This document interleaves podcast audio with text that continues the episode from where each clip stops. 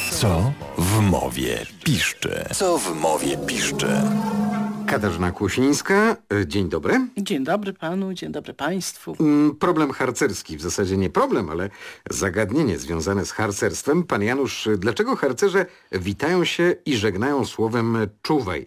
Pamiętam zresztą, pisze słuchacz, z dawnych czasów piosenkę harcerską, w której pojawia się refren czuj, czuj, czuwaj, czuj, czuj i tak dalej. Czy to ma jakiś związek ze sobą? Właśnie liczyłam na to, że pan redaktor tutaj zaśpiewa. Pokusi się o wokalizę. Tak jest. E, Bardzo dziękuję za ten koncert. No to jest takie zawołanie E, harcerskie. Czuwaj, tak, Ja czuwaj byłem jest... harcerzem, więc pamiętaj. Pamiętam, y, czuwaj, czyli no, bądź na straży, uważaj, bądź czujny. Tak, tak. I dokładnie to stąd się taką ma etymologię. A to zawołanie harcerskie, czy kiedy się na przy, przywitają, harcerze się witają i żegnają, tak jak słuchacz zauważył, y, tym słowem czuwaj, mm, to powstało, to słowo powstało jako odpowiednik angielskiego be, prepared, czyli bądź gotów. A na przykład francuscy skauci witają się i żegnają mówiąc toujours prêt, czyli zawsze gotów. Y, To zawołanie y, zostało wymyślone, to angielska wersja przez twórcę skautingu. Powell, tak, tak. I ono oczywiście, tak jak pan powiedział, miało wyrażać gotowość do działania i właśnie taki sens ma to czuwaj, prawda? Czyli bądź czujnym. A jak się ma y, owo czuwaj do czuj? Y, Czuwaj do czuj ma się tak jak na przykład dawaj do daj albo Mhm. y, bywać do być, prawda? Inaczej mówiąc, y, to y, tak ta, Czyli- to podwoje, to w, w, to a, w- Nie chodzi o to, że Czyli wielokrotność mi, mi czucia. wyostrzone zmysły, używaj nosa, Aha. że czuj. No w jakimś znaczeniu pewnie też. Tak, inaczej mówiąc to czuwać było wielokrotną formą czasownika czuć, bo kiedyś czasowniki miały takie swoje odpowiedniki wielokrotne.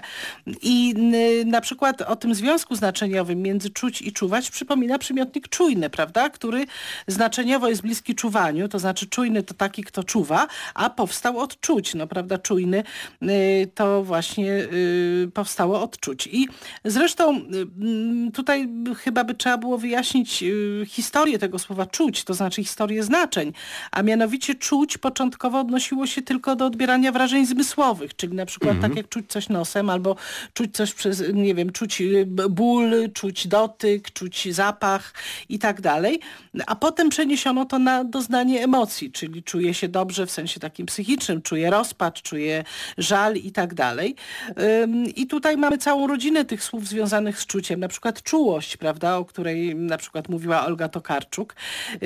I także tu jest to, to czuwaj, y, o które pyta słuchacz, czy czuwać, y, które oznaczało tyle co wielokrotność czucia, czyli takie nieustanne, częste czucie, prawda? To jest to, że ktoś mm, czuje raz, czy ma wy- wyostrzony gdzieś tam zmysł jakiś, nie wiem, słuchu czy wzroku, wzroku może mniej, ale słuchu na przykład, albo y, węchu, a czuwać to jest takie właśnie być w stanie gotowości i to, mm, to się stąd wzięło.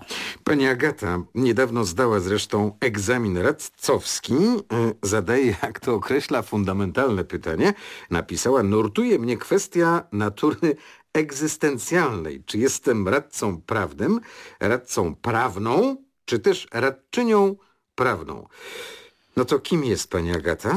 E, Jeszcze pyta, to tylko dodam, że e, pyta słuchaczka też jaka jest liczba A, tak. mnoga, prawda? Czy radcy Od formy prawni? męskiej, tak. Tak, czy Czy radcy, radc- czy- radcowie? Tak, czy radcy, czy radcowie. E, Zacznijmy oczywiście od tej y, kwestii formy żeńskiej, czyli tak, no, radca prawny jest taka, taką formą najbardziej neutralną i też oficjalną. Inaczej mówiąc, y, nie powinna nikogo dziwić. No i na kobieta, pewno nie jest błędna, na tak? pewno nie jest błędna i jest powiedziałabym skodyfikowana, czyli no taka y, utrwalona, zapisana, uznana za właśnie poprawną.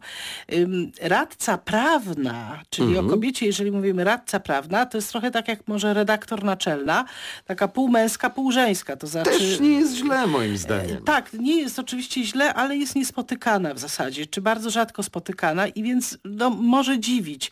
Yy, Ale na przykład redaktor naczelna już nie dziwi, prawda? Wszystko zależy, powiedziałabym, od zwyczaju zwyczaju.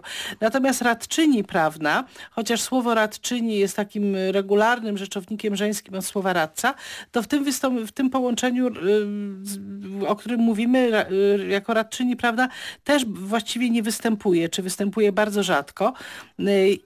Ale oczywiście też już, też już jest to forma spotykana. Inaczej mówiąc, y, wszystkie z nich mają podobną, podobną budowę, ale ich użycie zależy no, raczej od przyzwyczajeń, no i oczywiście od tego fundamentalnego, fundamentalnej sprawy, jak kobiety chcą być identyfikowane, czy przez formy żeńskie, czy wolą nie używać tych form żeńskich. No i druga sprawa, ta liczba mnoga, wspomniana.